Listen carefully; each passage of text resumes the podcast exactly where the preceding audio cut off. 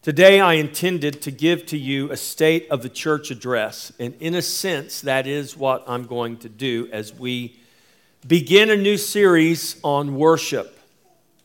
When we look at the church as a whole, whether it is this local congregation we call Christ Fellowship, or whether it is the greater church across our nation and across the world, we must look at the church's worship to accurately gauge the true state of the church. I believe this with all of my being. And I believe also that we have become far too focused on what we personally get out of worship instead of focusing on what is taking place through our worship. Your involvement in worship is not primarily about you. That is counter to what we have been taught in the church. It's counter to, to everything about the church and about the church industry. You do realize the church industry is real the church music industry, the church growth industry, the church building industry, the success of the church is very important to a lot of people, not because the church is the center of worship of our God, but because the church has become the center of much money and much profit for many and making your church experience personally appealing to you, whether you're here on Sunday morning or not, and throughout your week, is very important to their profit motive. And what it actually has done, it has taken us away from the true meaning of worship. And what I want to do in these series of messages that we're going to go through in the next few weeks I want to recenter us. I want to refocus us back to what the scripture teaches us about worship, not what the worship industry or the church industry or man wants us to believe about worship, or what you might even want to believe yourself about worship. So I'm going to say this again. Your involvement in worship is not primarily about you, it is about much more than you. Our worship is warfare. Therefore, our worship is vitally important in fulfilling the Lord's command concerning His church, His kingdom, and His world. Amen. Our text today is going to be John chapter 4. And I'm going to read to you beginning in verse 1, and I'm going to read through verse 26. and this is the account of Jesus who engages with the woman at the well, the Samaritan woman.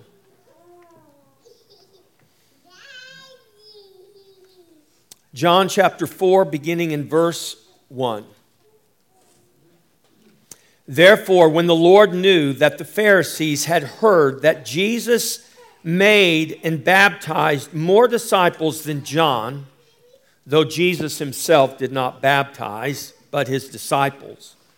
He left Judea and departed again to Galilee, but he needed to go through Samaria. So he came to a city of Samaria, which is called Sychar, near the plot of ground that Jacob gave to his son Joseph. Now Jacob's well was there.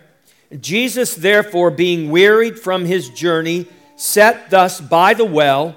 It was about the sixth hour. A woman of Samaria came to draw water.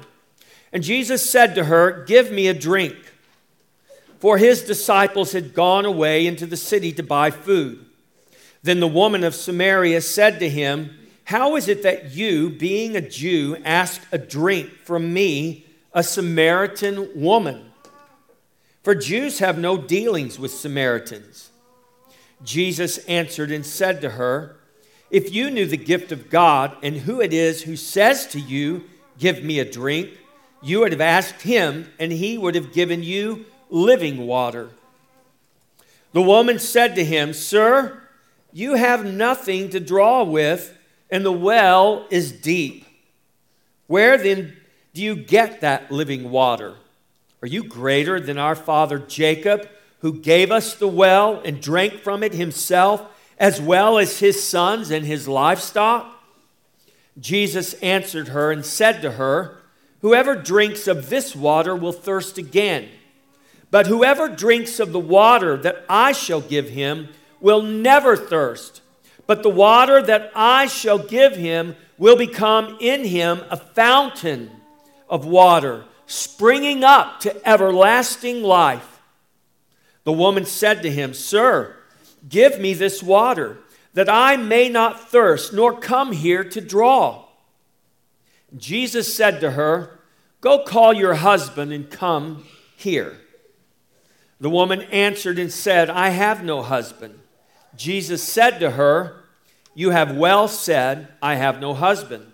For you have had five husbands, and the one whom you now have is not your husband, in that you spoke truly. The woman said to him, Sir, I perceive that you are a prophet. Our fathers worshiped on this mountain, and you Jews say that in Jerusalem is the place where one ought to worship. Jesus said to her, Woman, believe me, the hour is coming when you will neither on this mountain nor in Jerusalem worship the Father. You worship what you do not know. We know what we worship, for salvation is of the Jews. But the hour is coming, and now is, when the true worshipers will worship the Father in spirit and truth. For the Father is seeking such to worship him. God is spirit, and those who worship him must worship in spirit and truth. The woman said to him, I know that Messiah is coming, who is called the Christ. When he comes, he will tell us all things. Jesus said to her, I who speak to you am he. This is the word of the Lord. Father, we ask that you would, by your Spirit, the very Spirit we are to worship you in, the very Spirit we worship you through, the very Spirit that fills us and makes us your children. We pray that you would, by your Spirit today, open our hearts and our minds, break down the paradigms that have been built up and erected in our minds, in our thinking about you and about worship, about us and about our relationship to you. Father, I pray that you would, by your word and by your spirit, teach us and reveal truth to us. And I ask, Father, that that truth revealed to us by your Spirit would make us free. Free to worship you in spirit and in truth. Free to conduct the warfare of our worship week in and week out, day in and day out. Not just personally, but Lord, importantly, corporately as your people. Father, give us eyes to see and ears to hear. Give us hearts that yearn to worship you. We ask this, Father, as your body, as your people assembled here today in worship for your glory. In Jesus' name, amen.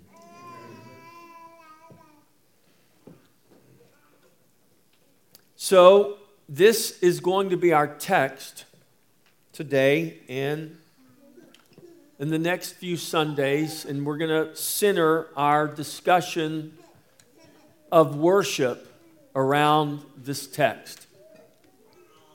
I've read these 26 verses to you because I want you to have a context of what's happening here. I want to dispel some common myths, I think, about these verses and about what actually was taking place here. I think what is taking place here is much greater than what we have commonly come to believe is taking place here. So I'm going to go through these verses in kind of outline form, and I'm going to touch on these more from a, um, a macro level. We're not going to dive into um, the meaning of, of every word and all of these. I'm not going to spend a lot of time going verse by verse. I'm going to give you an overview of these 26 verses today to kind of lay a foundation that's going to prepare us as we move forward in the weeks to come. So let's begin. John chapter 4, verses 1 through 4. Therefore, when the Lord knew that the Pharisees had heard that Jesus made and baptized more disciples than John, though Jesus himself did not baptize, but his disciples, he left Judea and departed again to Galilee, but he needed to go through Samaria. So I want to point out, first of all, when you read the Bible, pay attention to the words that God inspires to be written there. You notice how John pins this, how he records this. Therefore, when the Lord, when the Lord knew that the Pharisees had heard that Jesus made and baptized more disciples than John, he left Judea and departed again to Galilee. So, as it was always with Jesus in his earthly ministry, because he is Jesus and because he is the Lord. And this is how John refers to him here. John calls him the Lord. But when John refers to the Lord in terms of how the Pharisees saw him, the Pharisees just, they simply saw him as a man named Jesus who purported or pretended or imagined himself to be something more than just a man. John knew the truth, which is why John calls him the Lord. The Pharisees did not know the truth, or what truth they knew, they suppressed in unrighteousness because they did not want to call Jesus who he actually was, which is the Lord. Amen.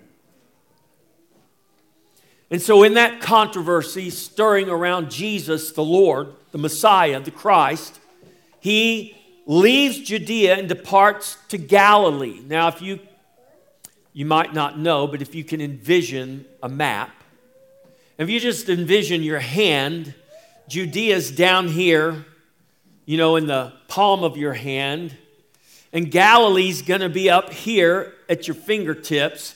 And in between the center of your palm and the top of your fingertips, this middle section here, that was Samaria.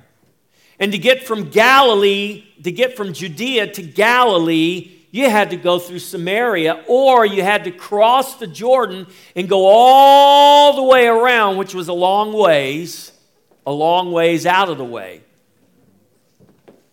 Well, Jesus didn't just go through Samaria because it was the shorter way. The scripture says, John writes, that Jesus needed to go through Samaria. Not just because it was shorter, but because there was a providential meeting with a Samaritan woman that Jesus knew of, but no one else did, not even that woman. Many Jews of Jesus' day would not even travel through Samaria, but go around and out of the way to avoid going through the region.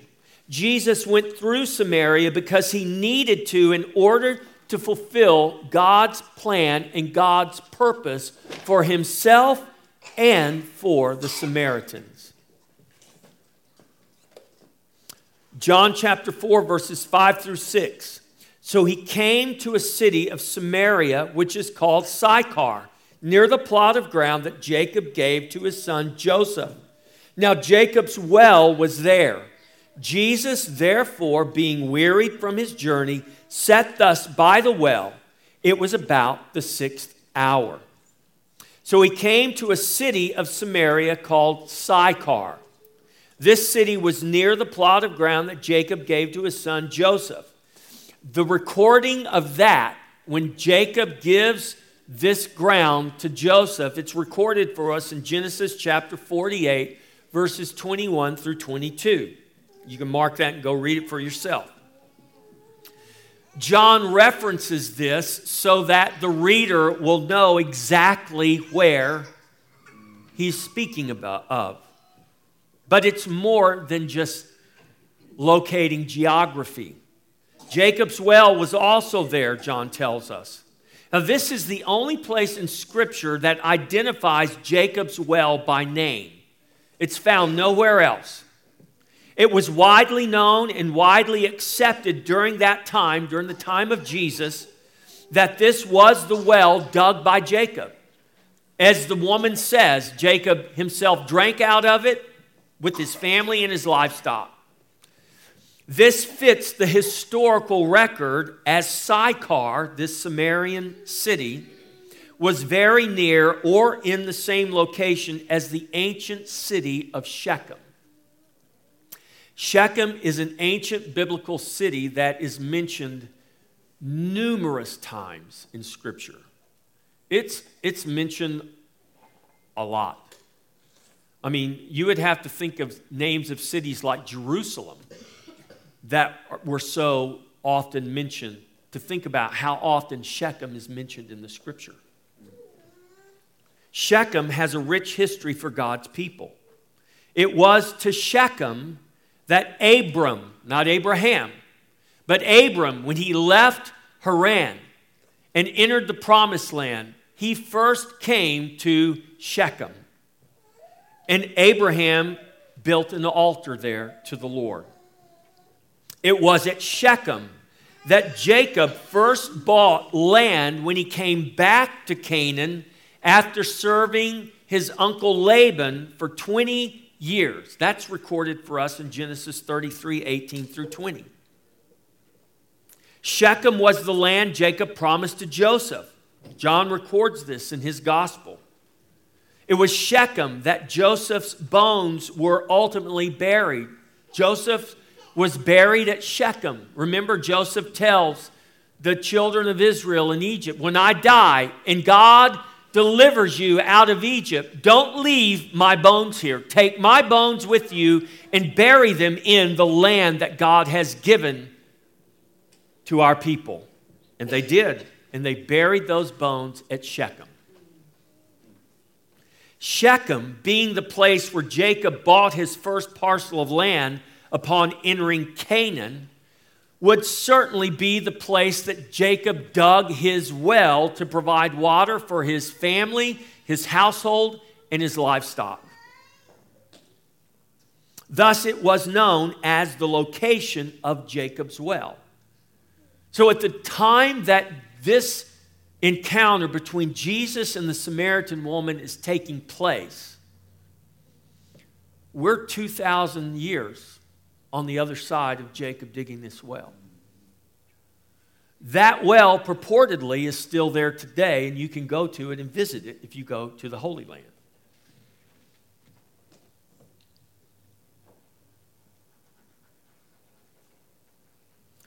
Both Abram, now think about this, both Abram and Jacob chose Shechem as a place of rest so did Jesus. It is with purpose that Jesus goes to Samaria, to Sychar, in the very region of ancient Shechem, to Jacob's well to find rest from his weary journey. Jesus was not only there to rest, but to make a point with his words and with his deeds. His very presence there at Jacob's well was significant for the history of God's people. And even more importantly for us, it is significant for us. It is significant for the future of God's people, which means it's significant for us today. Because the very things that Jesus spoke to the woman at the well, the very things that he taught her that he, she didn't even realize he was teaching her, are ours today because they have been revealed to us by the Lord. In His Word by His Spirit, which is why we're reading this and we will study this in the weeks to come. It is the sixth hour of the day, John tells us. That is what we commonly call noontime. It is the part of the day when most people are not drawing water from wells. There was a reason why this Samaritan woman came at noon. It wasn't accidental. It wasn't accidental that Jesus was there waiting for her, knowing that she would show up, which no doubt was her custom. I believe it's safe to say. So she comes at noontime and finds Jesus resting at Jacob's well. As he is resting, he is no doubt waiting for her, for this was the reason he needed to go through Samaria. It was no chance meeting that Jesus had with this woman. Neither are the meetings you and I have with those we seem to encounter by chance. Don't say, oh, by chance, I met you today. No, you did not meet anyone by chance. There is no such thing as chance. There is God, there is His providence, there is, there is His sovereign working in ways we can't see, ways we can't perceive, ways we do not know until we find ourselves in the very encounters that God in His providence puts us right in the middle of. There is no such thing as chance. Jesus did not have a chance meeting with this woman at the well. Neither do you. It is God's divine appointments that we find ourselves encountering on a daily basis, whether we realize it or not. Jesus chose, now here is how God works consistently. We went through Advent and we, we, we talked about the shepherd song, how God announced the birth of his son, not to kings, not to world rulers, but to poor shepherds. And here again, we see God at work in his typical way that is so untypical for man and the world that we live in. Jesus chose a poor Samaritan woman, not even a poor Jewish woman, but a poor Samaritan woman with a less than honorable reputation, no doubt, to make one of his most important theological points concerning worship. He could have chosen any place he could have chosen anyone. He could have gone to the great halls of learning with the rabbis and all of the men who thought so highly of themselves, so educated that they were educated beyond any good to any of the people around them.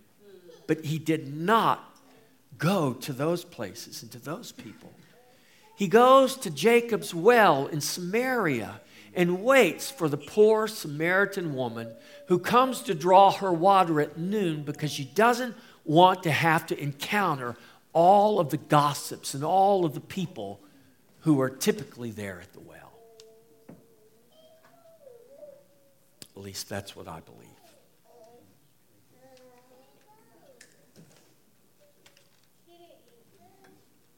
He could have chosen any place, anyone to have this conversation with. But he chose Sychar in Samaria, and he chose this Samaritan woman. In John's gospel account, he records Jesus. Now, think about this the living word made flesh. In just a few chapters in John's gospel, Jesus will stand in the temple and declare himself the very living water that he's going to talk to this woman about. Jesus sitting and resting at Jacob's well in the land of promise. Here is the living word made flesh, the water of life, the bread of life, sitting and resting at Jacob's well in the very land he has promised to his people. In fact, he is the very promise of the fruitful rest Israel was to enter into upon coming out of Egypt and going into the promised land. Not only that, but he is also the complete fulfillment of all that the tabernacle and the temple ever foreshadowed in terms of God's relationship with his people in worship. It is this subject of worship that will be raised in the conversation Jesus has with the Samaritan woman at the well. John chapter 4, verses 7 through 9. Jesus is sitting there at noontime resting at the well. A woman of Samaria came to draw water. And Jesus said to her, Give me a drink. For his disciples had gone away into the city to buy food. Then the woman of Samaria said to him, How is it that you, being a Jew, ask a drink from me, a, a Samaritan woman? For the Jews have no dealings with Samaritans.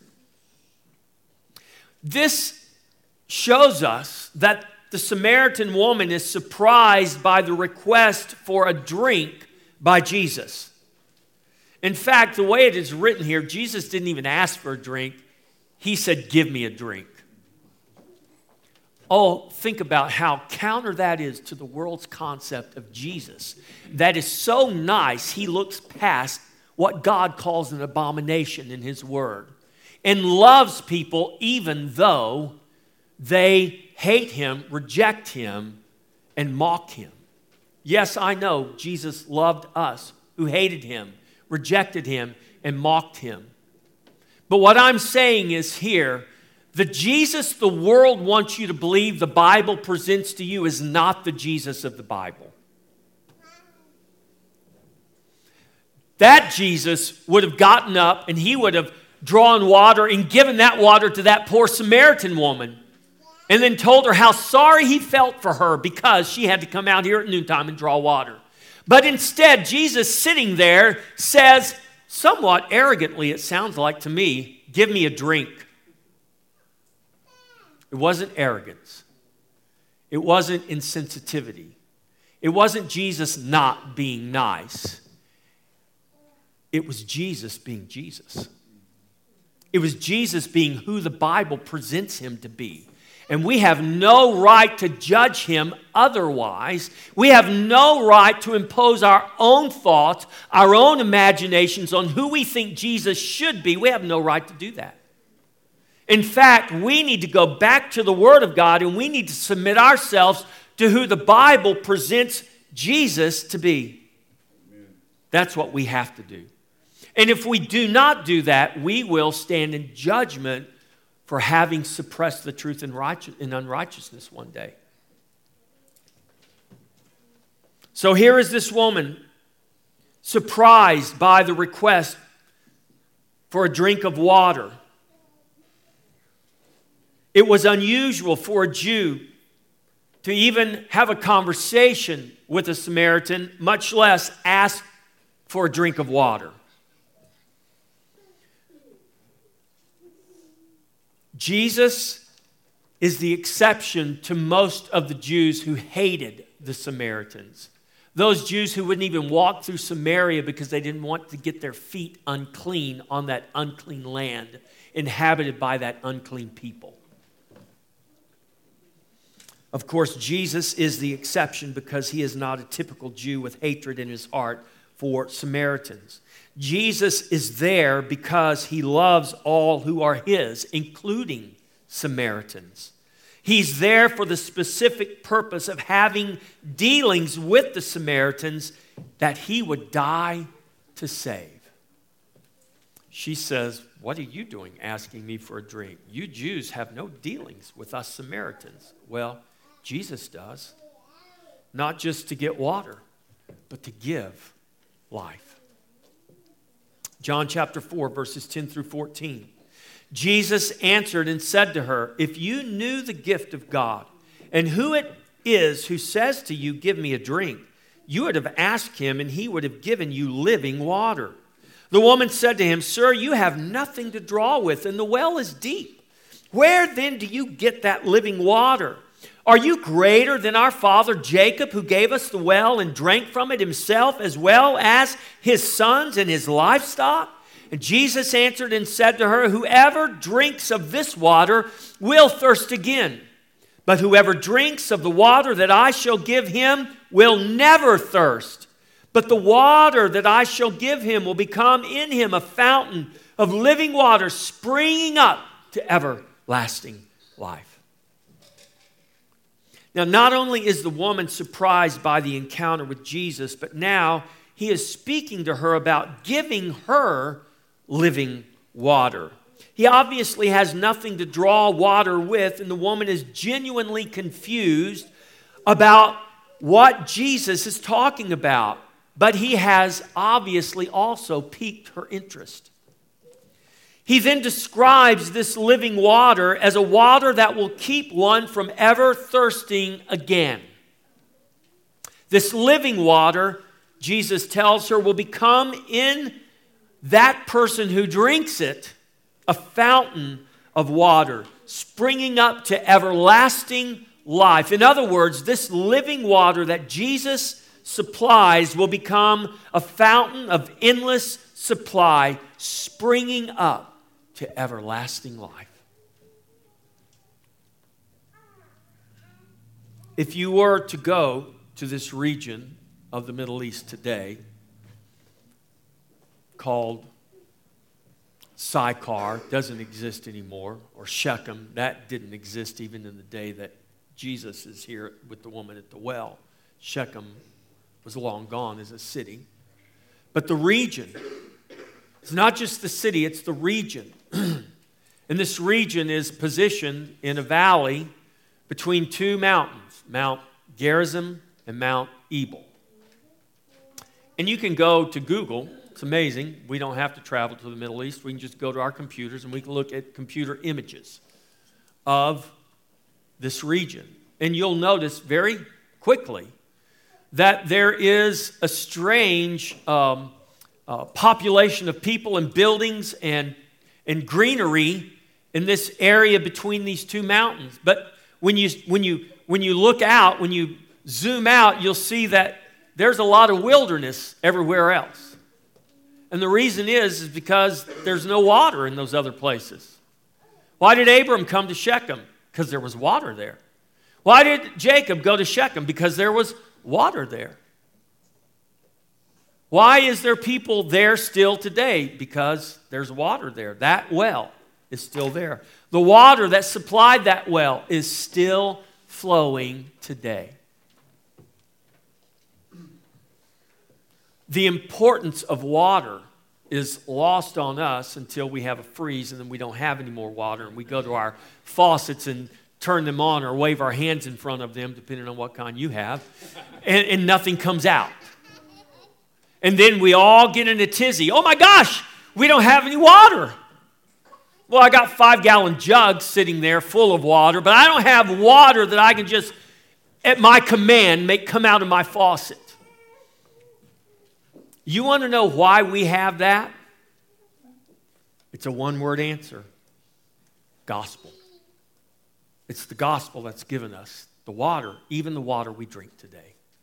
Even the technology that brings the water to our very fingertips today. And we don't have to walk almost a mile carrying jars to fill by hand and then walk back almost a mile with heavy jars of water. We don't have to do that today because of the gospel. So, water was important, an everlasting water, a well that springs up, that does not end, that has an endless supply, was something that would pique anyone's interest. And it certainly did the Samaritan woman.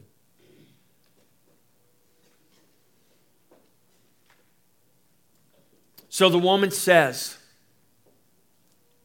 The woman said to him, Sir, give me this water that I may not thirst nor come here to draw. Jesus said to her, Go, call your husband and come here. And the woman answered and said, I have no husband. Jesus said to her, You have well said, I have no husband. For you have had five husbands, and the one whom you now have is not your husband, and that you spoke truly. So Jesus not only had captured her attention, he has produced in her a thirst for living water, leading to everlasting life. Sir, give me this water that I may not thirst or come here to draw. She now asks Jesus to give her this living water so that she doesn't have to come any longer to draw water. She doesn't ask this because she's lazy. She doesn't even ask it, I believe, because she's ashamed, even though she goes at noontime.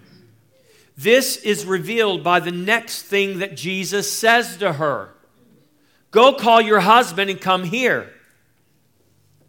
Now, a lot of people believe this is the primary reason Jesus is at the well to meet this one woman so he can uh, basically read her mail, like we used to say in the charismatic circles. And then she would uh, realize that he's the Messiah and she would trust in him and be saved. No doubt Jesus is going to save this woman, but I'm telling you, that's not the primary reason Jesus is there. The woman replies, I have no husband. Jesus commends her honesty and proceeds to reveal what she already knows. Jesus said to her, You have well said, I have no husband, for you have had five husbands, and the one whom you now have is not your husband, in that you spoke truly. Now, Jesus, what he's done here, he has opened the door to talk to her about the worship of God. This was his aim all along. Her response is not to change the subject, her response is in seeking the truth. So when we get to John chapter 4, verses 19 and 20, a lot of people say the woman diverted Jesus from what he had just said and changed the subject, trying to get Jesus' attention off of her sin issue. I don't believe that is at all what's happening here. John chapter 4, verses 19 through 20. The woman said to him, Sir, I perceive that you are a prophet. Our fathers worshiped on this mountain, and you, Jews, say that in Jerusalem is the place where one ought to worship. Now, it's not Jesus who brings up the subject of worship, it is the woman. And the woman doesn't bring up the subject of worship. I believe she doesn't bring it up because she's trying to divert Jesus from the conversation about her sin. Jesus, whether the woman would have said truly or whether she would have lied to him, Jesus would have told her exactly what she knew. You've had five husbands, and the guy you're with right now is not your husband. She spoke truly. Had she lied, he would have pointed out the truth. In one way or the other, she would have perceived that Jesus is a prophet because who but a prophet could have known her condition? Not just her current condition, but you've had five husbands. Who could have known that except a prophet of God? So the woman says to him, Sir, I perceive you are a prophet. And then she launches right into the theological question that was not just on her mind, but was on the mind of all the Samaritans and all the Jews. One of the reasons why the Jews, the self righteous Jews, would not go through Samaria. Our fathers worshiped on this mountain, and you Jews say that in Jerusalem is the place where one ought to worship. The interaction with Jesus has caused the woman to perceive that Jesus is not just some Jewish man who happened to be at the well that day. She perceives he is more. She perceives that he is a prophet, not yet realizing that he is so much more than just a prophet. But she'll figure that out here pretty. Then in verse 20, this statement she makes about worship she, being a Samaritan, knew her ancestors, her fathers worshiped at Mount Gerizim, immediately to the south of Jacob's well. And to the north of Jacob's well was Mount Ebal. Mount Ebal was a little bit taller than Mount Gerizim. And between Mount Ebal and Mount Gerizim sat Shechem. That's where the city of Shechem was. That's where Jacob's well was. That's where the plot of land that Abraham came to, that Jacob came to, that Joseph eventually inherited.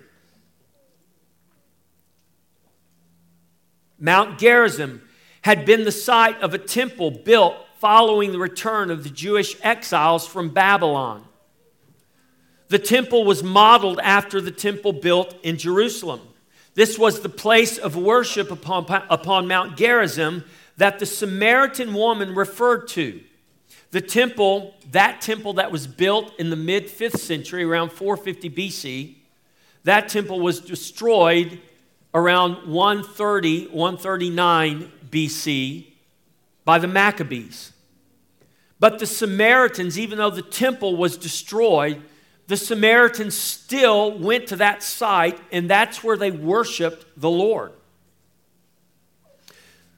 Now, there's a reason we can go back, we're not going to do it today because we don't have time, but if you go back into Deuteronomy, and it's recorded in Joshua as well, Moses was instructed by God. He tells the children of Israel, when you get into the promised land, go to Mount Gerizim and go to Mount Ebal, and take the blessings and the curses that God promises you, recorded in Deuteronomy 28, and have half the tribes stand on Mount Gerizim to pronounce blessing and have the other half of the tribe stand on Mount Ebal and pronounce the curse.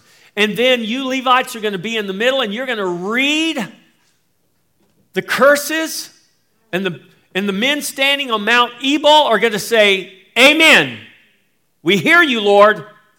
If we do not keep your word, these curses will come upon us. And then read the blessings, and those standing on Mount Gerizim will hear the blessings and they'll say, Amen. We hear you, Lord. If we fail to do these things, we will not inherit the blessing. But if we are faithful to love you and to obey you and to keep your commandments, these are the blessings that will come upon us. And so when Joshua led the children of Israel into the promised land, that's exactly what they did. Half the tribe stood on Mount Ebal, half the tribe stood on Mount Gerizim. Now, as time goes on and history, moves on, things changed because sin, because Israel was not faithful to God. And the curse, as God promised, came. And exactly what God said would happen did happen.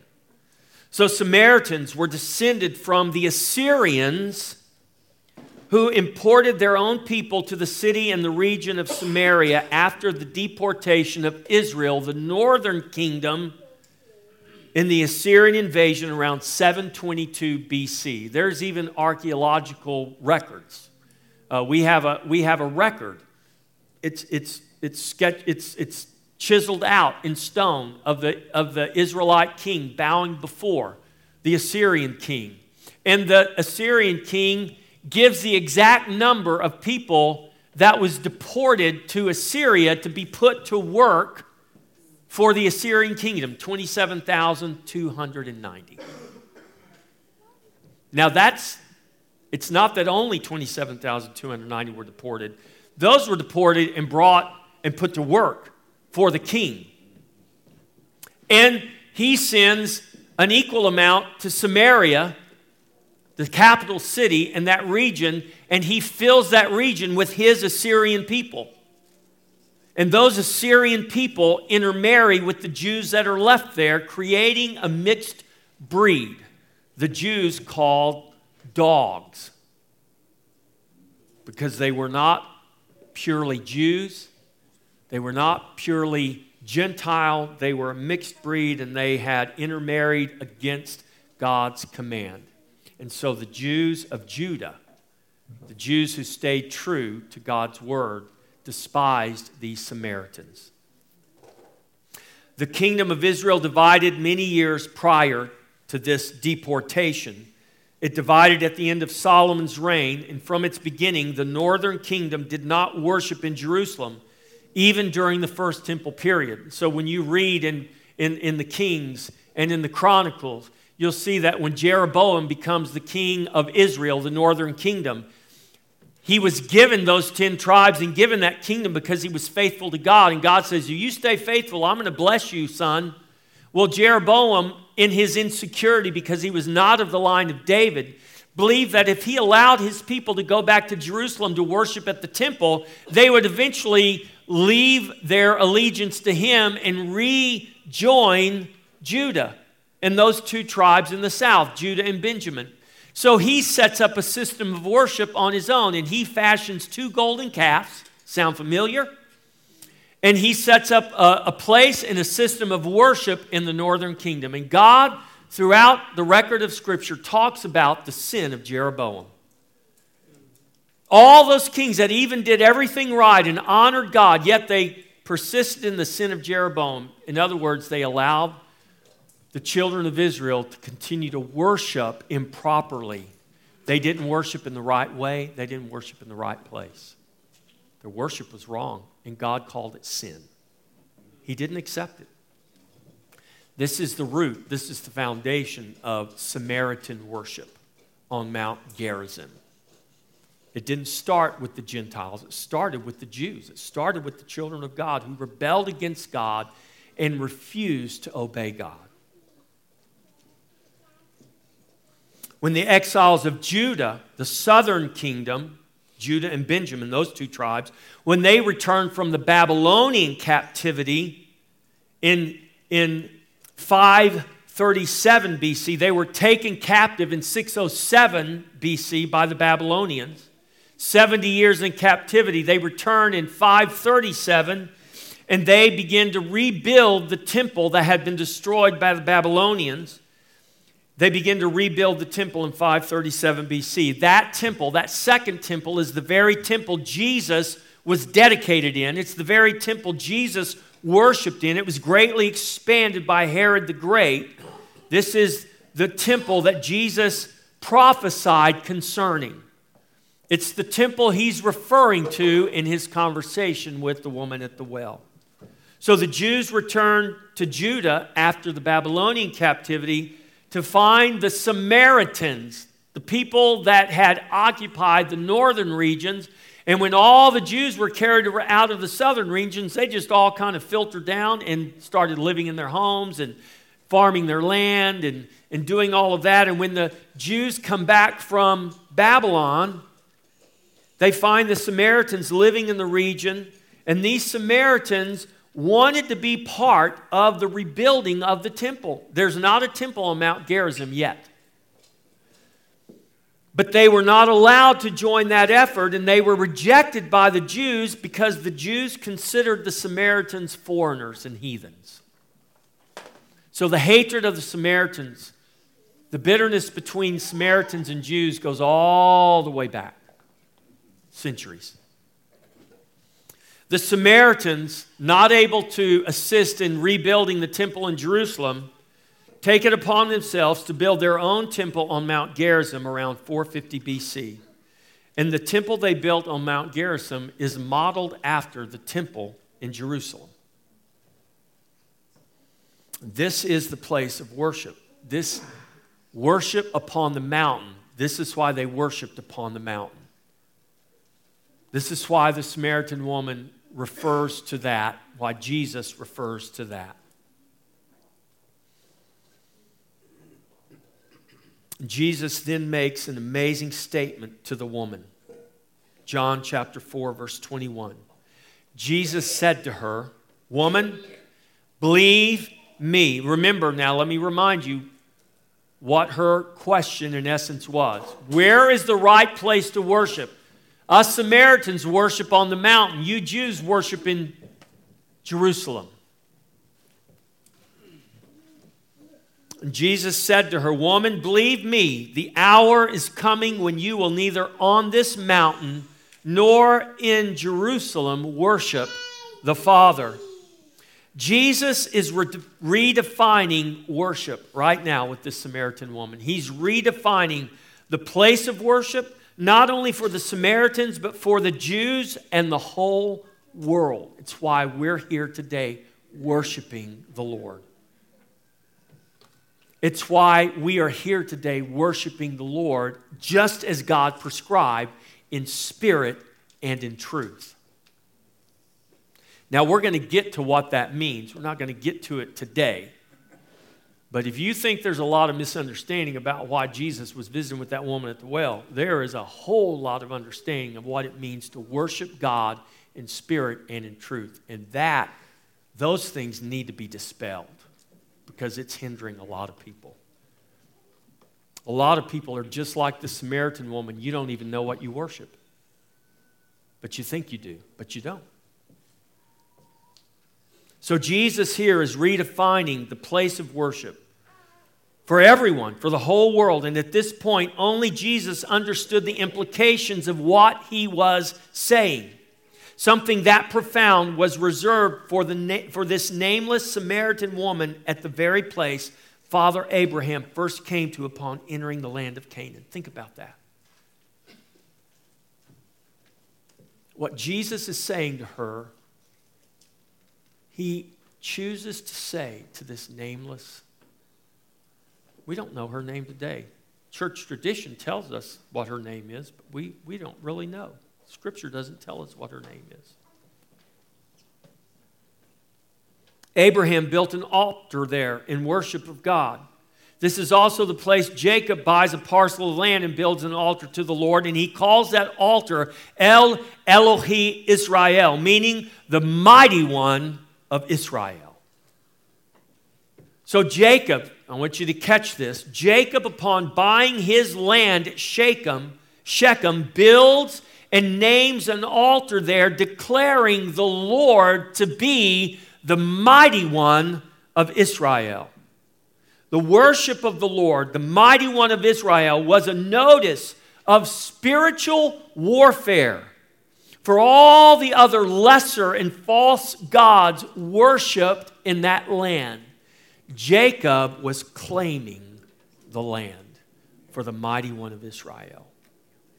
And how did he claim that land? Not with an army, not with a sword. He built an altar and he worshiped God. And he declared God to be who he is the mighty one of Israel.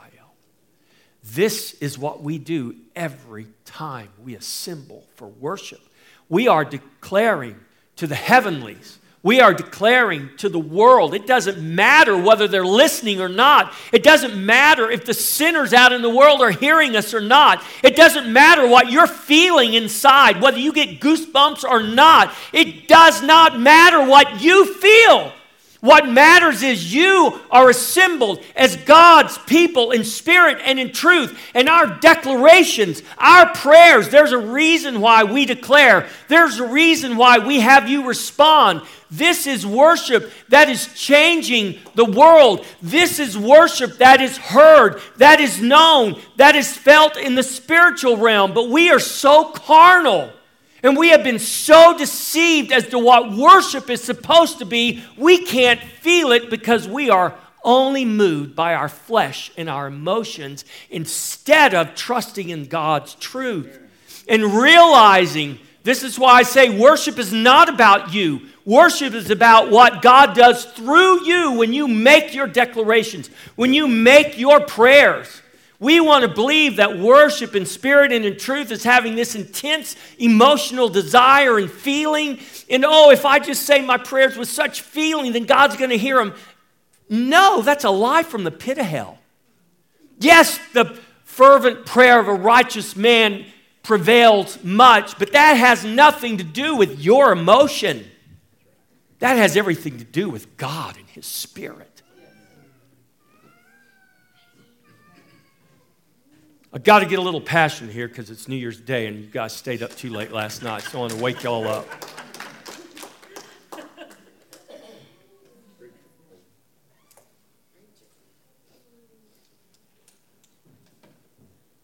This was a notice of spiritual warfare. Those gods are real. We call them demons. But there is a reason why God is called the God of gods the Lord of lords, the King of kings.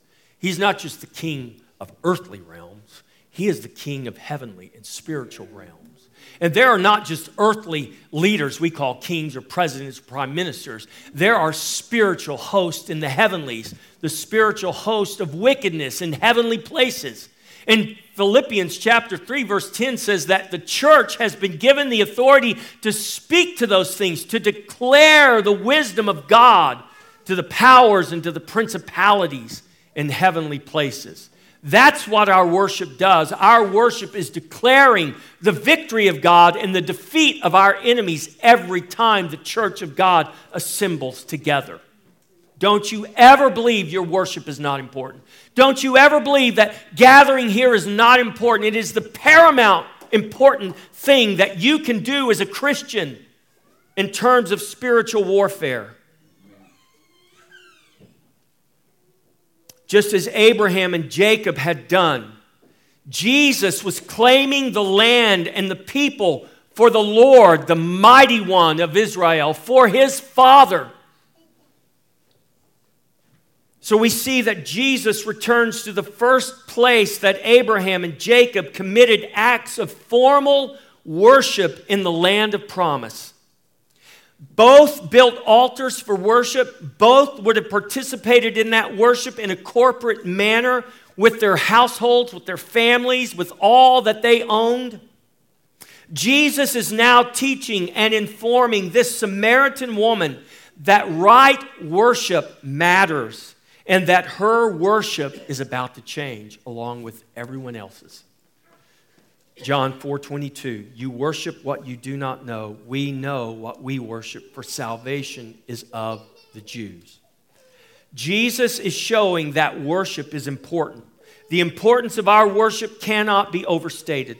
Our worship is now and always has been warfare. We must know how we are to worship where we are to worship and what we are worshiping this is what Jesus tells the woman, implying the importance of worship. The Samaritans had long standing traditions of worship. The Jews had even longer standing traditions. Both believed their form and manner of worship was the right way. They both believed it was biblical. They both went to the scripture to prove it. Jesus clearly says to the Samaritan woman, though, that her worship is wrong. It's misplaced, for she was worshiping what she did not know. That's what Jesus told her. You, you don't even know what you worship. The Jews know what they worship, for salvation is of the Jews. And all the Jews went, Yeah, that's right. Mm-hmm. Mm-hmm. Even so, Jesus foretells a change that's coming very soon when the true worshipers will worship the Father not on a mountain, not in a temple in Jerusalem, but in spirit and in truth. John 4 23 and 24. Jesus says, But the hour is coming, and now is. It's coming, and now is when the true worshipers will worship the Father in spirit and truth, for the Father is seeking such to worship him.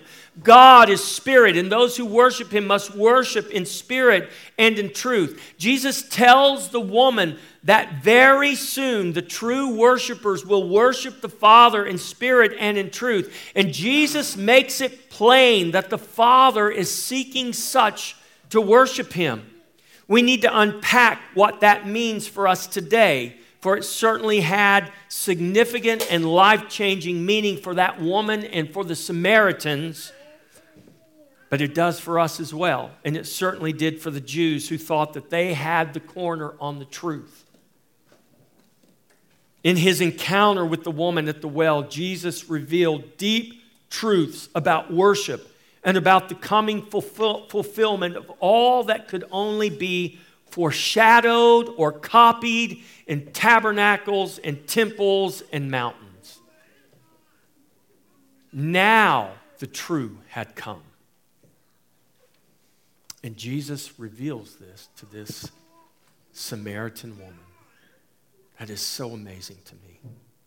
John chapter 4, verses 25 and 26.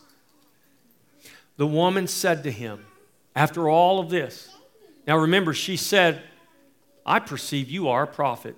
Because she, She had just heard Jesus reveal what Jesus wasn't supposed to know. But he knew her secrets. He knew the depths of the secrets she held in her heart. And he revealed them to her, and she said, I perceive you're a prophet. Now he begins to talk to her about worship, true worship, no doubt, and tells her, Your worship is wrong. You don't even know what you're worshiping. And the woman said to him, I know that Messiah is coming, who is called Christ. When he comes, he will tell us all things. Jesus said to her, I who speak to you am he. Whew, man. We can't even begin to grasp the heaviness of that moment, the revelation that God dumped onto that woman. The Samaritan woman, no doubt, understood, though in small part, the implication of the things that Jesus is telling her. She had already perceived he was a prophet. Now she brings up the coming Messiah. Why? Because the Messiah, when he comes, he'll tell us all things. In other words, man, you've just created a lot of questions for me. Uh, and I know you're a prophet, but you know, when the Messiah comes, uh, he's going to tell us what's really right. You say I'm wrong. You say the Jews are right. Mm, the Messiah, he'll, he'll, he'll let us know. What does that tell us? She was looking for her Messiah. And she found him. And she didn't have to wait. He was waiting for her. And she didn't even know it.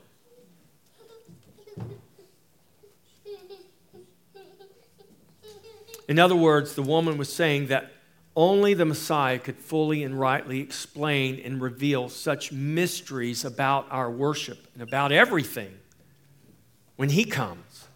If Jesus had not already blown the mind of the woman at the well, he gives to her the greatest revelation yet. Upon her mention of the Messiah, he says to her, I am, I who speak to you am he. Jesus, the Messiah, has broken the paradigm of worship for this Samaritan woman. He's broken all the paradigms for her. Because the Messiah she'd been looking for, little did she know. Think about it. She gets up that morning, she plans to do what she does, whatever her day was to go get water, just like you go get water. Go to the water jug and you fill all your jugs up when your water pots are empty. Her water pots needed filling, and so she goes to the very place she goes to on a regular basis to get water with no clue who she's going to meet that day a Jew. Not just a Jew, but maybe a prophet. Not just a prophet, but the Messiah she's been looking for and waiting for for years. That her people have been looking for and waiting for, and even the Jews are looking for and waiting for. Who would have ever dreamed that that Messiah would have been sitting and waiting at that well that day for that Samaritan woman in Samaria, not in Jerusalem, in Samaria. But there he was. And in being there and in speaking those things to this woman, he, he broke all of her paradigms. He broke them, he shattered them. Everything she thought she knew, shattered. Everything she thought was true, shattered. And you know what? God wants to do the same for us. Because we have a lot of paradigms, we have a lot of strongholds up here in our minds that are wrong. They're not, they're not built and fortified with the scripture, they're built and fortified with our vain imaginations. They're built and fortified with what other men and other people and other teachers who teach erroneously, perhaps, say when we should be the ones going to Scripture ourselves and letting the Holy Spirit teach us and lead us and guide us. And allowing the Scripture to be the best interpretation of the Scripture. This is what I want to have happen. I want God to break down the paradigms that we have that need to be broken.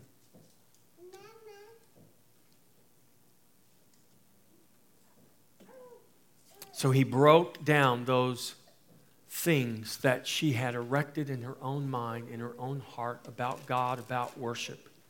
And God will do the same for us still today. May we be a people committed to worship the Father in spirit and in truth. In the name of the Father, the Son, and the Holy Spirit, amen. Well, as part of our worship each week, God graces us. He gives us the privilege to come to His table, to remind us of the covenant He has established with us through the blood, through the body of His Son. So as you as you seek to worship the Father in spirit and in truth, as you may be thinking about all the things you don't understand that you wish you did understand, don't worry about those things. Just know that God is graceful. And God, in His way and in His time, just like He did with the Samaritan woman, revealed to her the very truth she needed to know and wanted to know. So, Christian, trust in Jesus. Come to this table and allow this bread and this wine, this body and this blood to renew the covenant with you as we worship Him today in spirit and in truth. Let us stand, and I will give you your charge today.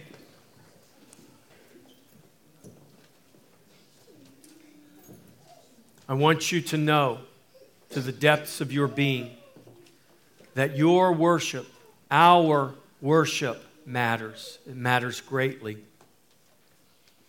I will venture to say that it matters much more than you and I realize.